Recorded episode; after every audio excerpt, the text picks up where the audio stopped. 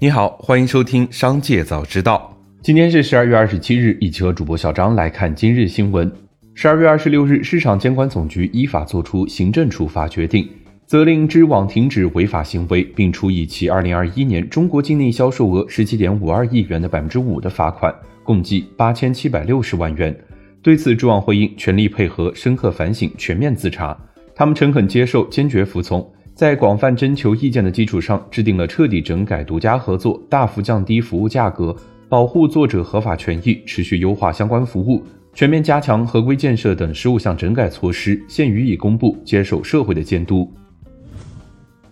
网上流传一则消息称，北京将于近期统一将抗病毒药物 Paxlovid 配送至各社区卫生服务中心。由社区医生接受培训后，指导辖区内新冠患者服用进行抗病毒治疗。十二月二十六日，记者向北京多家社区卫生服务中心求证，其中朝阳区、东城区和西城区均有社区卫生服务中心表示，目前已收到参加抗病毒药物 Paxlovid 的应用培训的通知，但药物还没有配送到。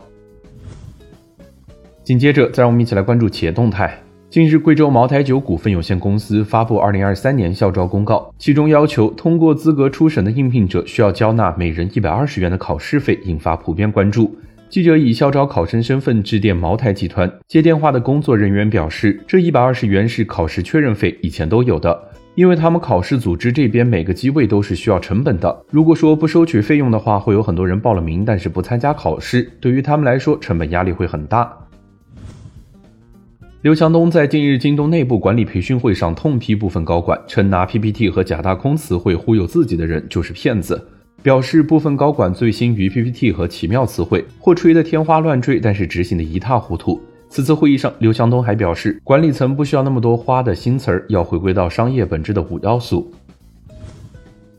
十二月二十六日，中国医药告诉记者，辉瑞公司生产的新冠病毒治疗药物 Paxlovid 是处方药，需要根据医院的诊断购买。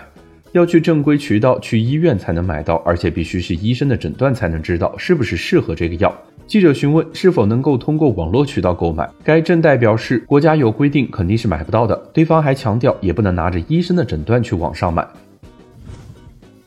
二零二二年国内就业形势十分严峻，在这种情况下，TCL 却逆势扩招了四千五百名大学生。TCL 董事长李东生也十分愿意了解当下的年轻人想法。他经常利用午餐或者晚餐时间邀请员工进餐。当李东生谈及零零后整顿职场时，他说：“现在的年轻人思想都比较活跃，比较主张个性，就算是小孩子，也要以平等的方式进行交流。他觉得和更多人交流非常重要，可以让他感知危机，主动求变。”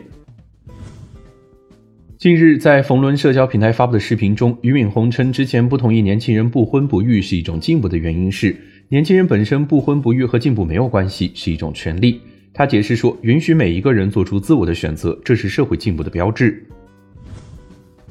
紧接着，再让我们一起来关注产业消息。经济学家马光远表示，我们目前仍然在低估房地产下滑的风险以及市场信心下滑的程度。为什么旧房地产政策总像是挤牙膏一样？因为很多人担心，房地产市场的调控政策一旦全部放开，又会回到过去报复性暴涨的状态。他认为，就目前房地产的政策基本面而言，这个概率等于零。建议包括一线在内的所有城市应该完全放弃包括限购在内的所有房地产领域的限制政策，房地产调控应该完全退出。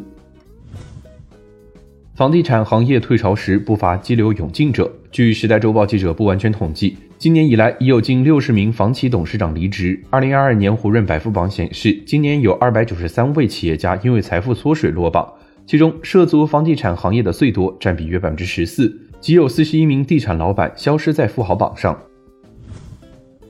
十二月二十六日，东莞市住房和城乡建设局官网发布通知称，东莞莞城街道、东城街道、南城街道、万江街道、松山湖高新技术产业开发区的新建商品住房和二手房商品住房，需自商品房买卖合同网签备案之日起满三年或取得不动产权证满两年方可上市交易。上述区域暂停实行商品住房限购政策，这也意味着即日起东莞全域放开住房限购。